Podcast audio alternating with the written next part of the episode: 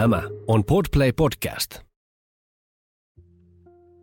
Valitettavasti muistan päivän kirkkaana mun mielessä, että sitä käytiin niin paljon poliisien kanssa läpi ja se oli niin traumaattinen kokemus, että se jäi mulle kirkkaana päähän. Ja jos mä suljen silmät ja mietin, niin mä näen ne kaikki tapahtumat päässä.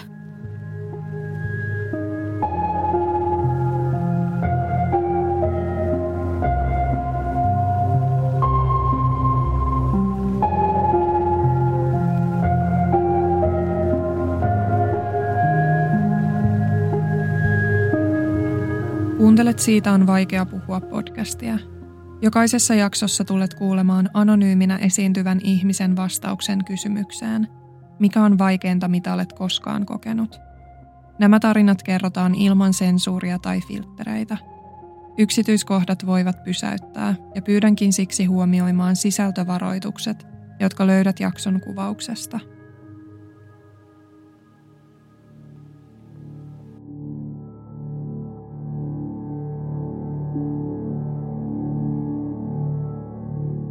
Mä oon syntynyt heinäkuussa 2004. Synnyin Kouvolassa mun biologisen äitin, äitin luokse ja siellä mä sit elin kaksivuotiaaseen asti tosi huonoissa oloissa. Että en saanut oikeastaan minkäänlaista niinku, hoivaa, en oikeastaan ruokaa, en mitään. Ja sitten mut huostaan otettiin kaksivuotiaana Kotkaan perheeseen, jossa sitten elin. Mulle on kerrottu näin, että mä olin täällä sijaisperheessä. Aluksi tämä oli mulla siis vain sijaisperhe, että mä kävin, olikohan se niinku kuukausittain. Sitten mun tämä sijaisäiti, eli mun niinku äiti, jota kutsun äidiksi, niin sitten on kertonut, että yksi päivä tuli soitto sosiaalityöntekijöiltä, että nyt minä jään niinku lopullisesti tänne, että, että ollaan tekemässä huostaanottoa siellä sitten just mun kiintymyssuhdetta ja kaikkea alettiin kasaamaan ja yritettiin just saada mulle terve lapsuus, mutta kaikki toi mun varhaislapsuuden traumat pysy siellä niinku koko ajan. Että sitten aloin käymään koulussa ja siellä oli sitten kaikkea koulukiusaamista ja syrjintää ja, ja sitä sitten mietittiin, että mikä siinä sitten on. Mä olin tosi villi lapsi, mä en meinannut oppia oikeastaan mitään just sen takia, että mä en pystynyt vaan keskittyä mihinkään kunnolla. Ja sitten opettajat yritti mua tukea, mutta sitten siinä oli niin paljon kaikkea muuta. Noi, mä, mua kiusattiin ja mä kiusasin ihan niinku, se oli ihan joka päivästä, mutta silti mä halusin olla siellä koulussa. Mä olin tosi iloinen lapsi, mutta sitten siellä sisällä oli se pelko ja viha niin kuin ihmisiä kohtaa. Just kun mut oli huostaan otettu, niin olin vielä kumminkin viisivuotiaaseen asti kävin siellä mun biologisen äidin ja hänen miehensä luona siellä kotona, jossa mua käyttiin hyväksi. En ole ihan varma, oliko ihan seksuaalista, mutta kumminkin hyväksi käyttöä oli tämän miehen puolelta niitä ei oikein kuunneltu eikä oikein uskottu, että mitä kaikkea on. Aluksi mä olin satunnaisesti yhteydessä mun biologiseen äitiin ja just tähän sen miesystävään, mutta jossain kuusivuotiaana, kun noista hyväksikäytöistä saatiin jonkunlaista tietoa ja, tietoa ja uskalsin vähän niistä sanoa, niin silloin se lopetettiin oikeastaan kokonaan. Että huomattiin, että mun psyyke niinku, rikkoontuu siitä ja mä pelkäsin olla siellä. Mulla ei ollut hyvä olla siellä. Aina kun mä tulin takaisin tänne sijasperheeseen, niin mä söin ihan hirveästi. Mä en ollut saanut ruokaa ja mä purkasin mun paha olo siihen, että mä vaan söin ja söin. Mä hamstrasin niinku ruokaa, mä hamstrasin kaikkea, tavaroita, ihan kaikkea, että mä en halua luopua mistään. Ja joka kerta, jos mun piti mennä takaisin Kouvolaan, niin mä kuulemma vaan itkin ja mä en halunnut mennä. Mutta siis mun oli pakko, koska se mun biologinen äiti halusi mut sinne, vaikkei hän itse pystynyt musta huolehtimaankaan siellä. musta tuntuu, että ihmiset aika paljon vähättelee sitä, että kuinka lapsi reagoi asioihin. Et musta tuntuu, että tosi useasti ihmiset ajattelee just, että kun on lapsi, niin muistaako se sitä, tajuaako se sitä. Niin totta kai se tajuaa kaikissa asioissa, että jos on perheessä riitoa, niin kyllä se lapsi tajuaa, jos ne vanhemmat riitelee. Kyllä se lapsi tajuaa, mitä sille käy. Mutta se on eri asia, millä tavalla se näyttää. Ja lapsen mun mielestä sitä ei niin paljon näytetä ulospäin. Just toi kiintymyssuhde ja se, että pelkäsin aina, että käy jotain uudestaan ja pelkäsin, että mut taas hylättäisiin tai että mulle tehtäisiin pahaa. Mutta sitten just tässä perheessä, missä mä muutin, niin mua pidettiin aina niiden tyttärenä, aina niiden rakkaana lapsena. Mutta oli se pelko aina siellä taustalla, että mitä jos käy jotain, mitä jos mä joudun takaisin sinne vanhaan perheeseen, tai mitä jos se mies tulee sieltä uudestaan, että mitä voi niinku tapahtua. Mulla on aina ollut tosi hyvä suhde ja mun vanhempiin ja mä oon luottanut niihin aina ja mä oon saanut aina sanottua, jos mulla on ollut paha olo ihan pienestä lähtien. Ja mulla on ollut vaikeaa ja olen ihan, olikohan se 5-6-vuotiaan, mä olen ensimmäisen kerran halunnut jopa kuolla. Niin mun vanhemmat on tukenut mua siinä ja hankkinut mulle apua. Mä oon ollut monessa terapiassa. Ne on huolehtinut musta halunnut mulle aina pelkkää hyvää. Mutta silti mulla on aina ollut just se pelko siellä taustalla, haluuks ne vaan tätä rahan takia, että, että nehän tekee työtään. Mutta mä kumminkin aina uskon siihen, että ne on mun perhe. Ja koska mä olin niin pienestä lähtien ollut siellä, niin siitä tuli mun ihan oma perhe. Kaikki ne lapset, joita asuin niiden luona, oli mun sisaruksia. Ja sitten oli hirveätä nähdä joskus, kun jotkut lapset joutu lähteä pois. Ja pelkäsin aina, että mitä jos mä joudun lähteä pois, että minne mä sitten joudun. Mulla oli kouluun matkaa noin, onkohan kolme kilometriä. Mä alettiin eka mun äidin kanssa menee yhdessä sitä matkaa, että minä pyöräilin ja se sitten pyöräili siinä vieressä ja mentiin ihan sille yhdessä tuossa ykkösluokalla ja ykkösluokan loppuun mä aloin mun muistaakseni sitten polkea ihan itse, että se oli 15 minuutin matka, että kavereitten kanssa yleensä yhdessä sovittiin vähän, että miten mennään ja mennäänkö samaa matkaa ja mitä kautta mennään ja se oli ihan normaali, että kaikki täällä on aina mennyt pyörillä kouluun ja et aika niin kuin itsenäisesti. Et niin on lyhyet matkat ja tosi tota, hyvin kaikki täällä kylällä tietää toisensa. Ja jos vaikka joskus joku kaatus, niin sitten aina joku ohikulkija auttoi siinä. Ja, et täällä on niin, kaikki tuntee toisensa ja kaikki auttaa toisiaan. Et se oli ihan normaali, että ykkösluokkalaiset menee jo yksin kouluun tulee sieltä itse ja kulkee tuota pientä matkaa itse. Että ei kukaan ikinä ajatellut, että siinä voisi käydä mitään. En olisi ikinä itse uskonut, että täällä, tällä alueella, missä kaikki tuntee toisensa, niin voisi joku ihminen tulla tekemään pahaa. Et ei ollut ikinä kuullut, enkä ikinä tonkaan jälkeen, mitä mulla on käynyt, niin kuullut, että kellekään olisi käynyt mitään kaatumista pahempaa. Et kun se oli niin normaali, että täällä on niin turvallinen, tämä on niin turvallinen alue.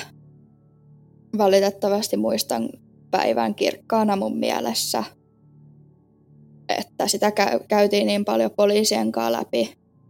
Ja se oli niin traumaattinen kokemus, että se jäi mulle kirkkaana päähän. Ja jos mä suljen silmät ja mietin, niin mä näen ne kaikki tapahtumat päässä.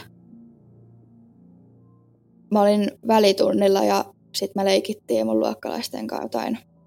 Mä en oikein muista mitä leikkiä, mutta jotain vaan ja mua sattui siinä sitten päähän ja sitten taisin käydä terkkarilla näyttämässä, että siinä oli joku pien haava ja menin sitten tunnilla sinne takaisin ja kaikki oli ihan normaalia ja koulu loppui ja otin pyörä ja lähdin sitten polkemaan, että oltiin sovittu kaverin kanssa, että mentäisiin sen kanssa samaa matkaa, mutta sitten se ei päässytkään. Et en muista, että oliko sille, että se oli jo mennyt vai että silloin olisi ollut pidempää koulua. Ja lähin sitten siitä ja ihan normaalisti polkemaan kotiin päin ja eihän mä siinä kohdassa kiinnittänyt huomioon mihinkään autoon, mikä ajelee ohi. Et siinä ajeltiin niin paljon estakaisin, haettiin lapsia koulusta ja olin sitten puolesvälis koulumatkaa ja minä sitten kaatusin.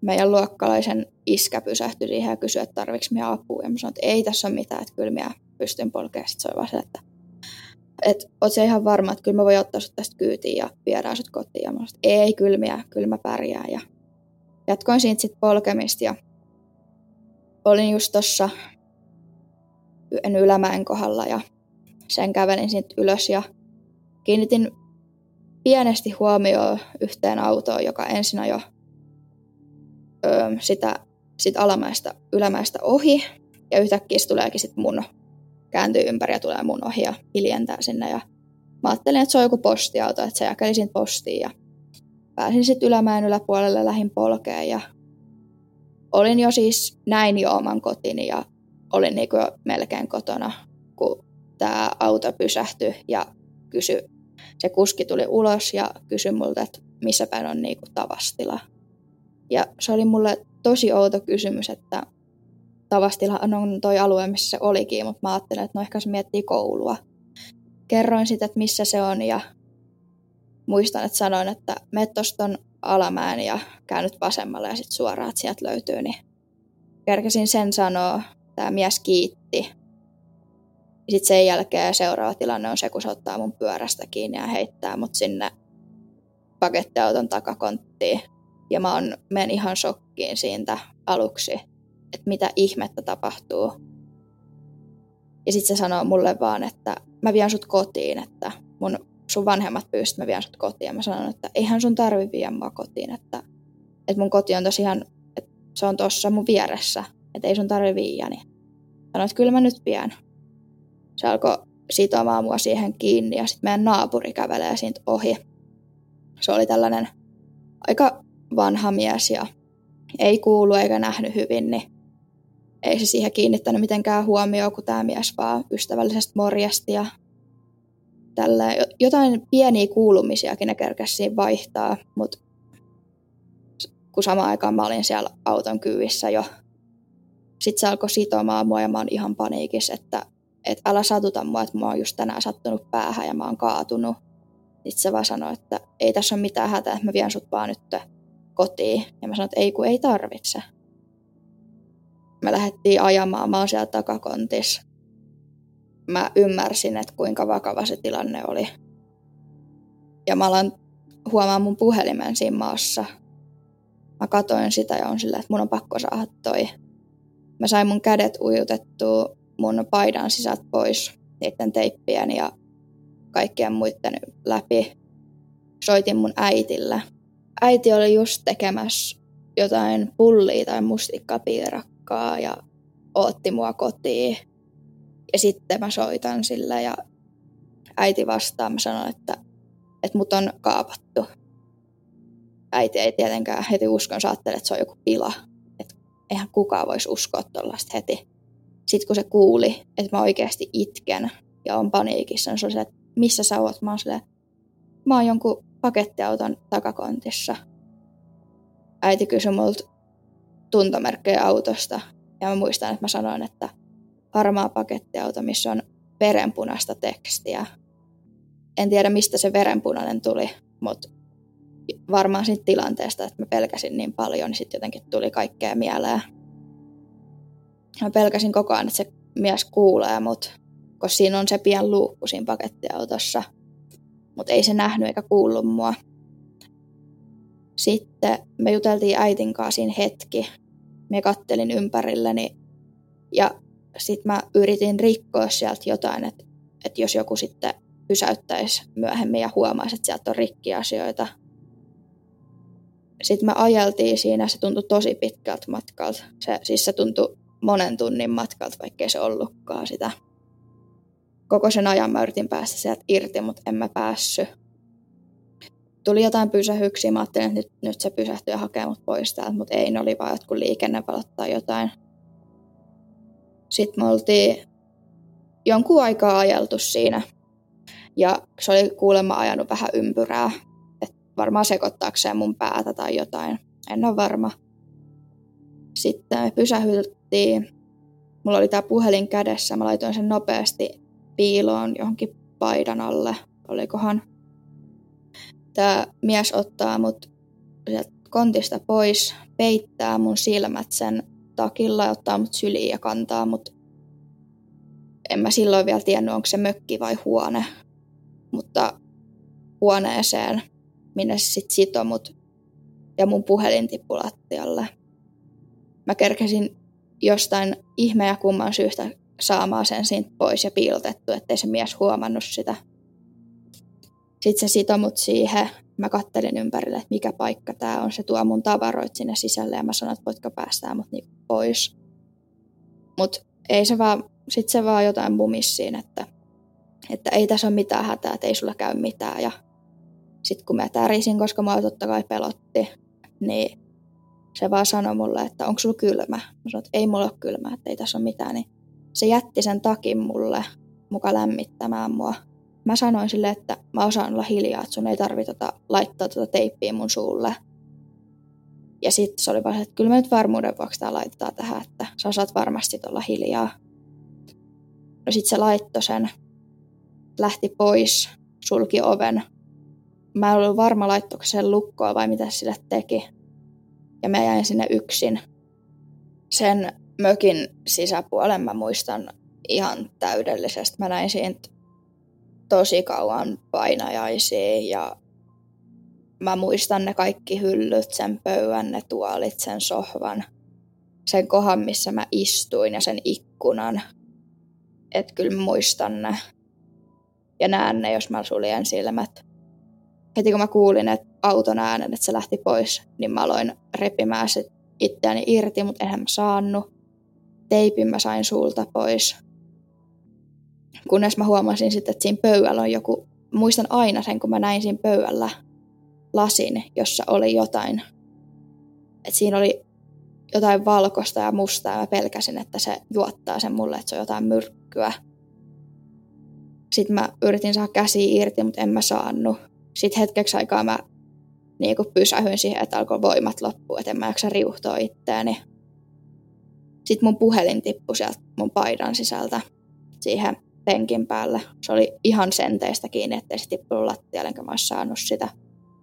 Se tippui siihen penkin päälle, että mä pystyin just käyttämään sitä vähän sen.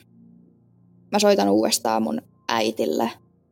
Ja tässä vaiheessa äiti oli jo soittanut poliiseille ja mua etittiin.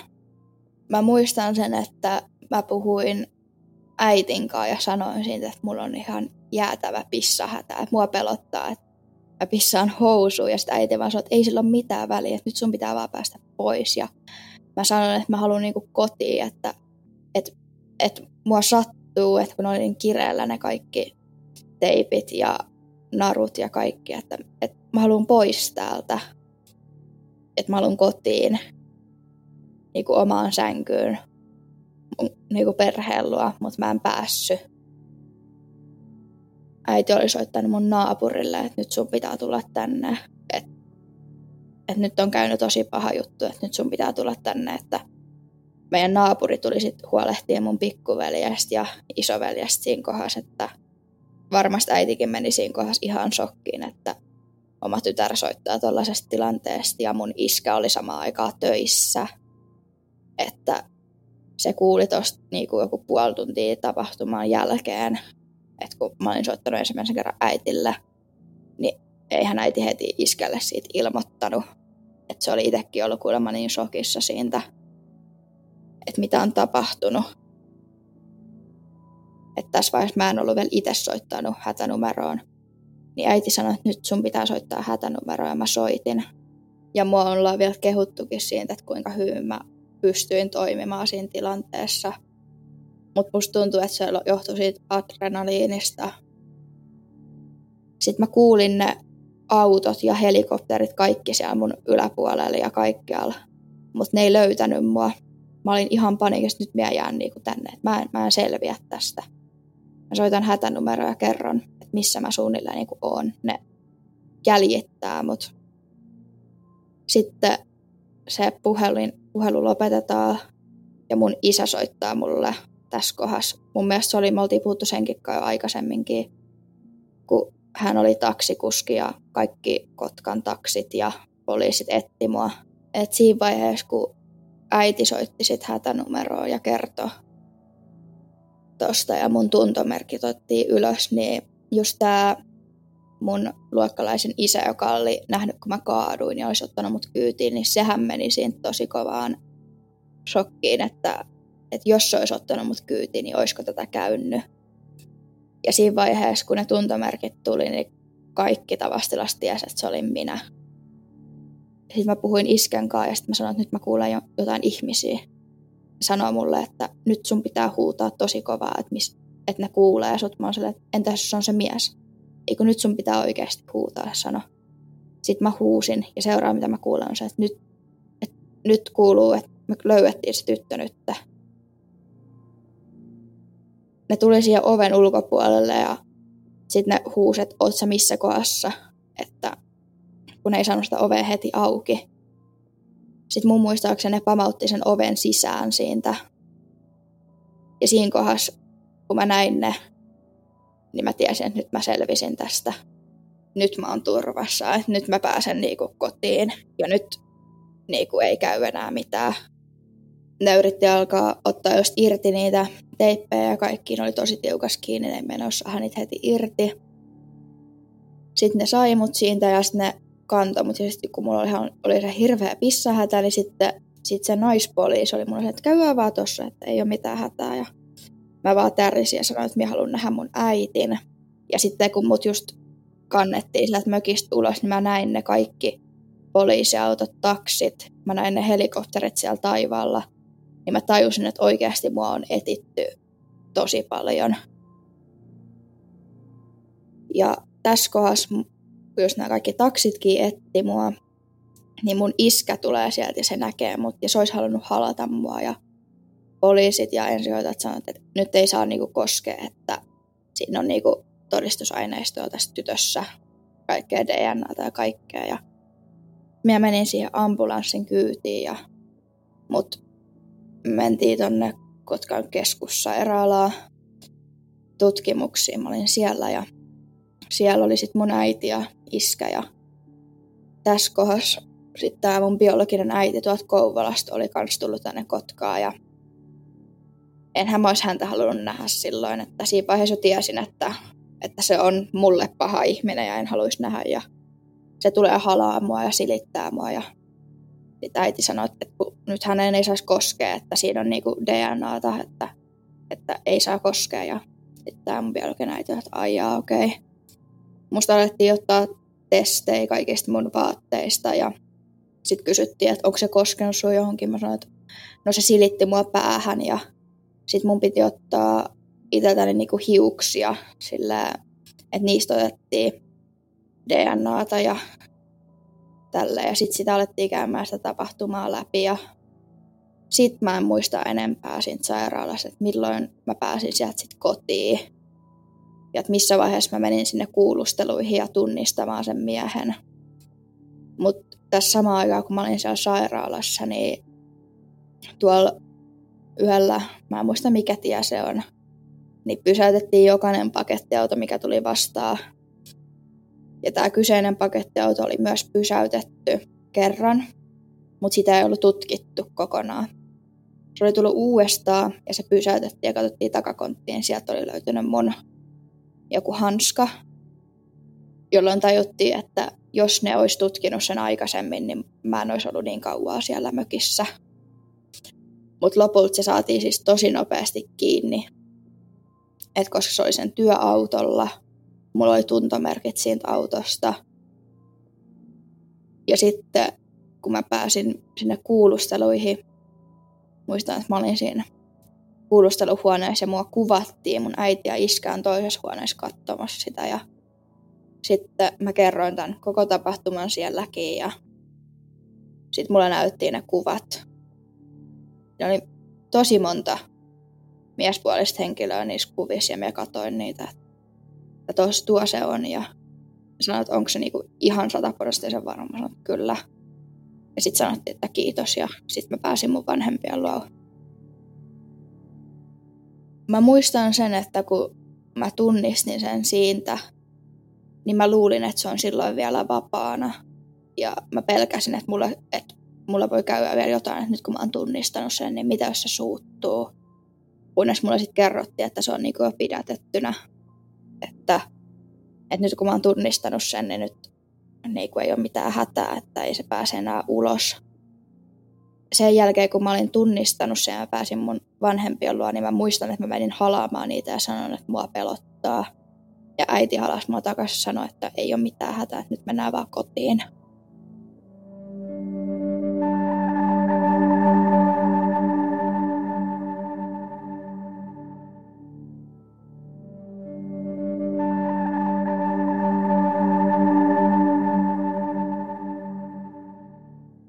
Tosi monet vanhemmat alkoi vähän saattamaan lapsia kotiin ja just sanoi, että tuntemattomille ei puhuta ja olkaa varovaisia ja tulkaa suoraan kotiin ja ilmoittakaa missä ootte. Ja mun muistaakseni myös silleen, että koulussa katsottiin, kun lapset lähti ja sitten aika usein niin vanhemmat oli odottamassa siellä kotona niin kuin suoraan, että tuleeko ne lapset sieltä ja oltiin vähän varuillaan, tai näin mulle on kerrottu, että tosi monet oli varuillaan, että, että onko tällaista nyt liikkeellä, ja kun eihän Suomessa tällaista ole käynyt, ja vielä tällaisella rauhallisella alueella ei ikinä uskottu tuollaista käy, niin kyllä ihmiset pelkäs.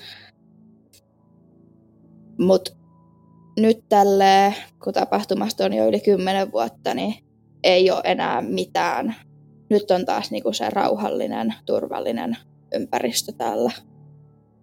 Mä en muista niitä tapahtuman jälkeisiä päiviä tarkkaan. Mä muistan sen, että mä en mennyt kouluun ja mun pyörä ja reppu oli poliisiasemalla tai jossain tutkimuksissa.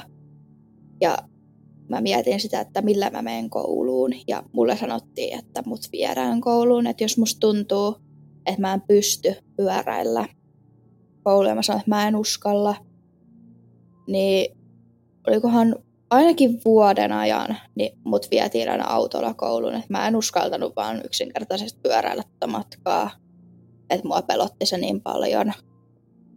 Muistan, että mä menin kouluun ja silloin oli lehdistö rauhoittunut, että silloin siellä ei enää ollut lehdistöä, että sitä ennenhän siellä oli ollut lehdistö ihan hirveästi. Ne oli käynyt kysele oppilailta, opettajilta, kaikilta työntekijöiltä, että kuka tämä on ja mistä tämä löytää ja kaikkea tietoja. Eihän ne nyt voinut siitä oikeastaan mitään tietää, kun eihän siellä koulussa tapahtunut.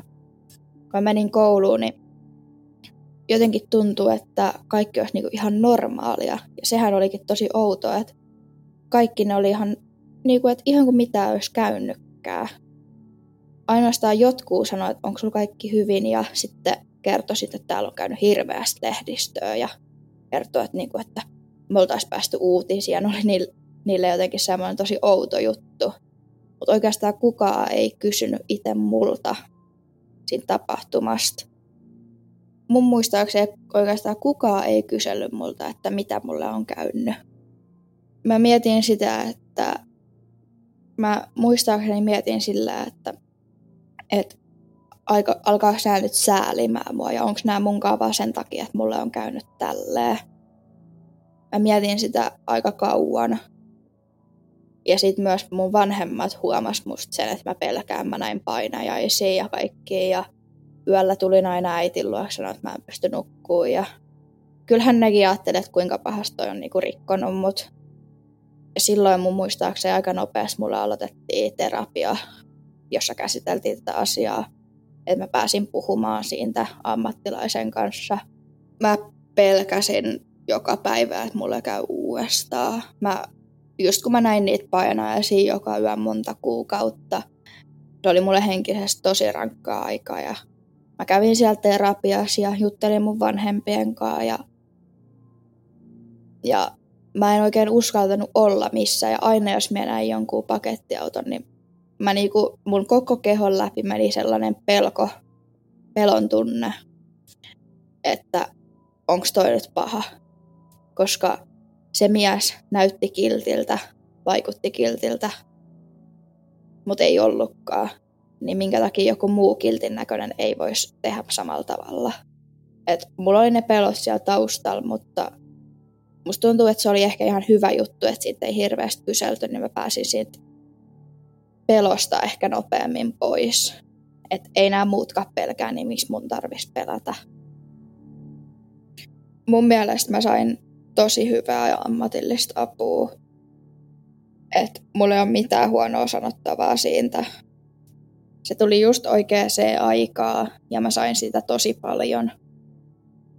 Et uskoisin, että jos mä en olisi saanut mitään apua tuohon tapahtuman jälkeiseen aikaan, niin en mä olisi luultavasti jaksanut niinku kamppailla mun ajatusten kanssa. Että niitä oli niin paljon niinku ihan liikaa kahdeksanvuotiaalle lapselle. Mä en ollut itse oikeudenkäynnissä mukana, että nämä mun vanhemmat, nämä sijaisvanhemmat oli siellä. Ja mun isoveljen kanssa me katsottiin tietokoneelta sitä oikeudenkäyntiä niin kauan kuin sitä pystyi, ennen kuin se meni suljetuksi.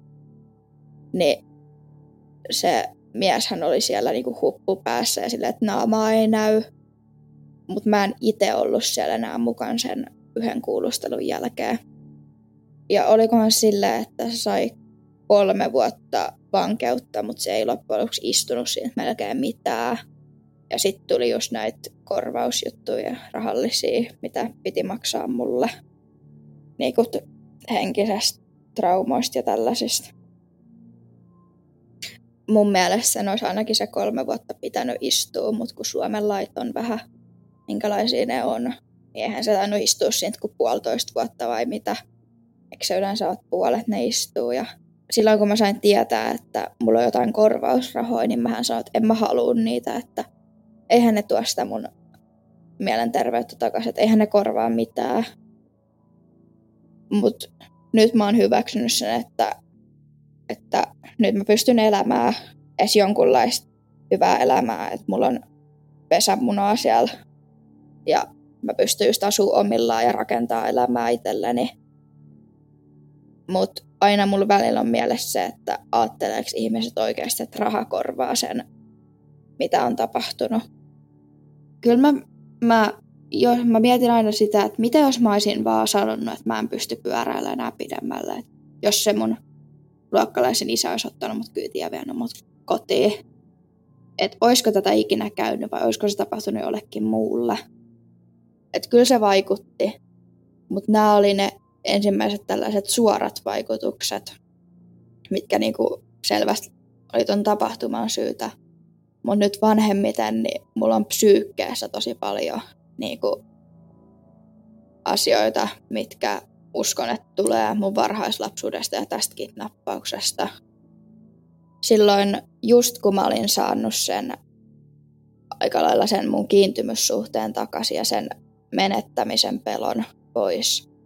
Että mulla oli alkanut koulu ja oli just ollut kesällä synttärit ja mulla oli uusia kavereita, että mulla alkoi just menee niinku ihan hyvin ja sitten tapahtuu tolleen, niin mä muistan, että mulla oli monta vuotta taas uudestaan sitä pelkoa, että, että mitä jos mä nyt menetän kaiken uudestaan. Että se oli jo niin lähellä. Niin kyllä se muutti mua. Ja just se, että mä pelkäsin kaikki autoja, mitkä meni mun ohi. Oikeastaan tuossa vähän vanhempan, varmaan 16-vuotiaan, niin mä aloin tutkimaan tuota asiaa ja lukea netistä, että mitä siellä lukee ja kuka tämä nyt olikaan ja mitä siellä on niinku ajateltu, että mikä oli motiivi ja kaikkea, että minkälainen ihminen se oli. Mutta sitten tuntuu, että en minä halua ehkä ihan kaikkea tietää. Et muistan silloin, että kun se pääsi vankilasta, niin sillä haettiin lähestymiskieltoa. Ja sitten kun se lähestymiskielto saatiin ja sitten parin vuoden, muutaman vuoden päästä se niin kuin niin sitä hangettiin vielä kerran ja se saatiin. Niin silloin mä sitä vielä mietin sillä ehkä vähän enemmän, että missä se on ja mitä se tekee. Ja sittenhän mä sain myös tietää, että se oli muuttanut ja vaihtanut nimensä ja kaikkea tällaista. Et yrittänyt selvästi piilottaa sen, että kuka se on ollut. Mutta en mä oikeastaan enää lähivuosin on niin paljon miettinyt, että missä se on.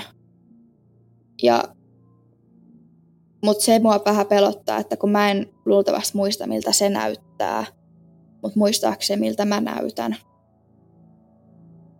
Mutta aina välillä kyllä mulla tulee se mieleen, että jos joku tietyn näköinen henkilö, ehkä vähän epämääräinen kävelee jossain, niin että onko toi nyt se. Että enhän mä enää muista tarkkaan, miltä se mies näytti. Mutta oon mä pari vuotta sitten nähnyt unen, missä se oli. Nyt kun mä suljen silmät ja mietin, niin en muista, miltä se mies näyttää. Silloin aluksi mut yhdistettiin tähän tapahtumaan oikeastaan aina. Että kyllä sen pari vuotta oli aika vahvasti läsnä, että kyllä mut aina tunnistettiin, että kuka mä oon ja en mä osannut silloin vielä nuorempan tajuta sitä, että että se oli niin, niin kuin oikeasti yksityinen asia, siitä voi olla haittaa, jos sitä levittää. Että tälleen, no nyt kun mä oon täysikäinen ja on vähän jo elämässä lisääkin käynyt ja on tota tapahtumaa miettinyt, miettinyt, niin on kyllä tajunnut, että kaikkien ei tarvitse tietää. Ei enää sen jälkeen, kun mä menin yläasteelle, niin oikeastaan ollut mitään. Että siinä vaiheessa oli ehkä vähän unohtunut ihmisten mielestä tosi usein, jos mä kerron tästä tapahtumasta jollekin sillä suurpiirteisesti, niin ensimmäinen on se, että miten voi olla mahdollista. Ja sitten on nämä ihmiset, jotka ei usko. Ja sitten mä oon sanonut, että no sun ei tarvi uskoa. Ja sitten on nämä ihmiset, jotka alkaa säälimään, ja mä oon sanonut, että kun mä en halua sääliä. Että se on ollut asia, mistä mä oon selvinnyt. Ja sitten on taas se porukka, joka luulee ymmärtävänsä, ja sitten on se ihanin porukka, joka oikeasti kuuntelee ja niinku yrittää niinku ymmärtää, että mitä mä oon käynyt läpi. Silloin nuorempaan mä olisin toivonut vertaistukea tähän asiaan, mutta nykypäivän, kun mä oon käynyt tämän asian jo niin niinku, tota, hyvin läpi, niin mun mielestä enää mä en sitä niin paljon toivo. Mutta totta kai se olisi ihanaa, jos joku ihminen oikeasti ymmärtäisi. Mutta samalla se olisi myös tosi hirveetä, että jollekin muulle olisi käynyt niin.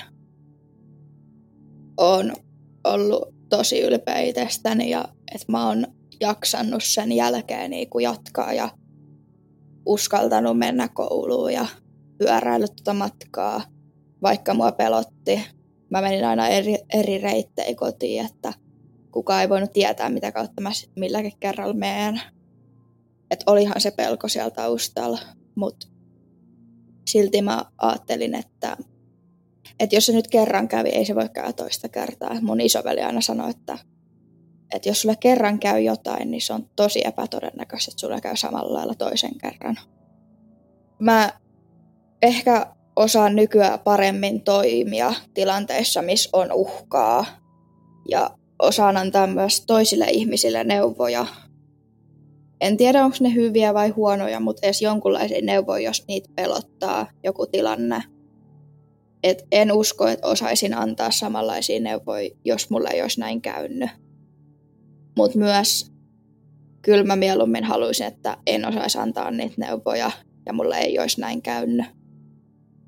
Eniten tämä on vaikuttanut just siihen, että niin kuin ihmissuhteisiin, että mä pelkään menettää ja mä pelkään niin kuin,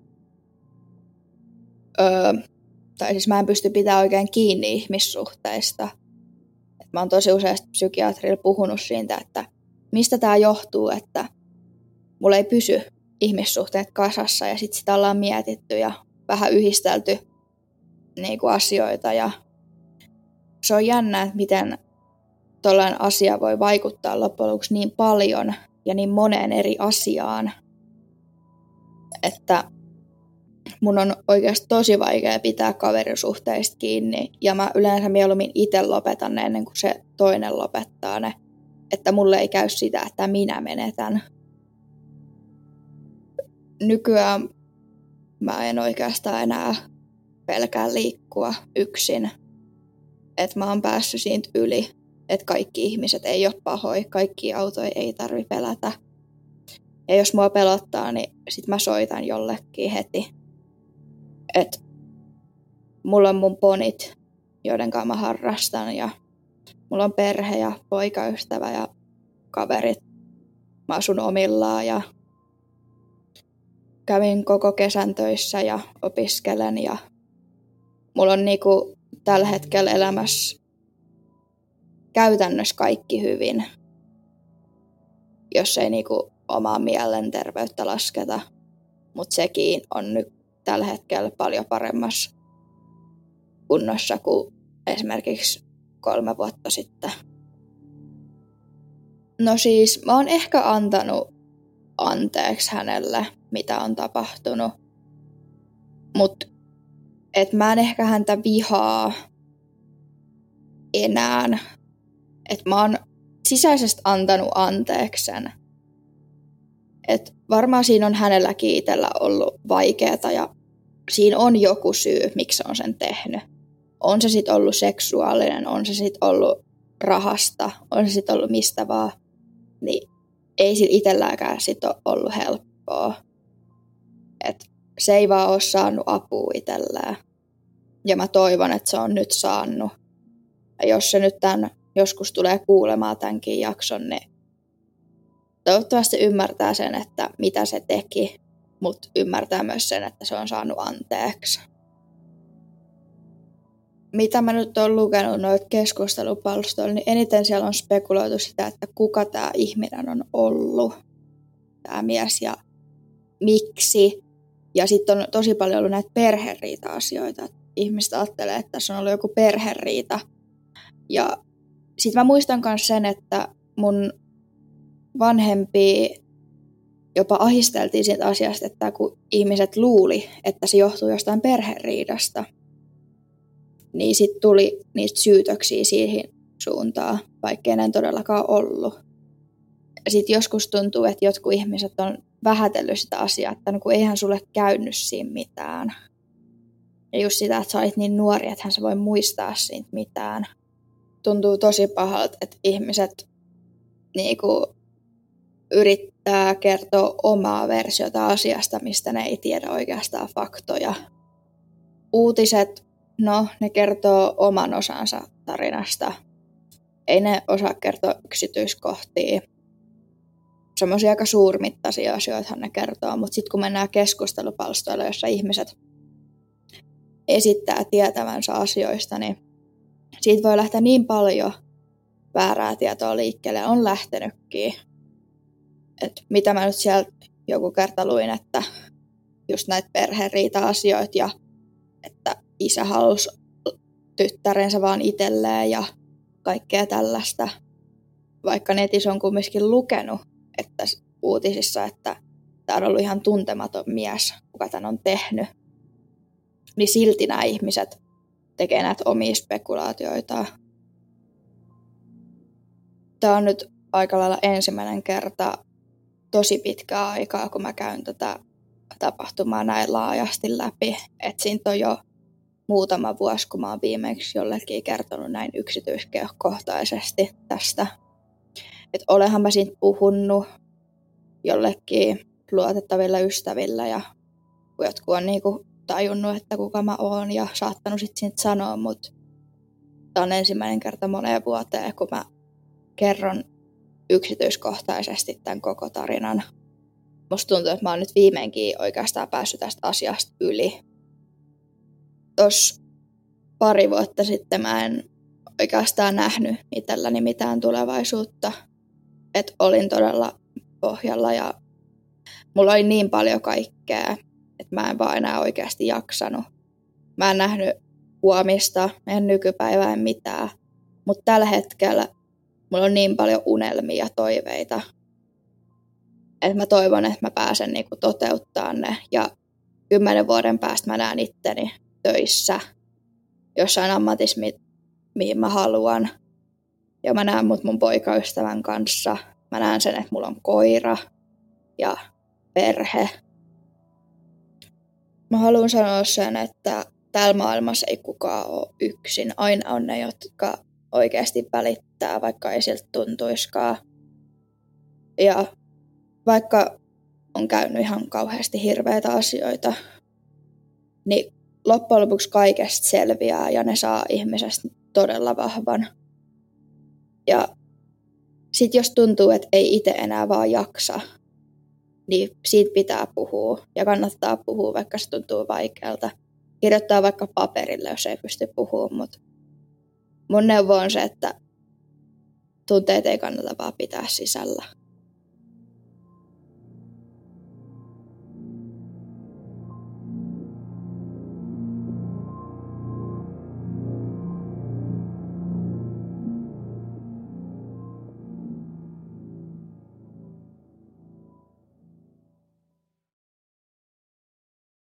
Olet juuri kuunnellut Siitä on vaikea puhua podcastin jakson.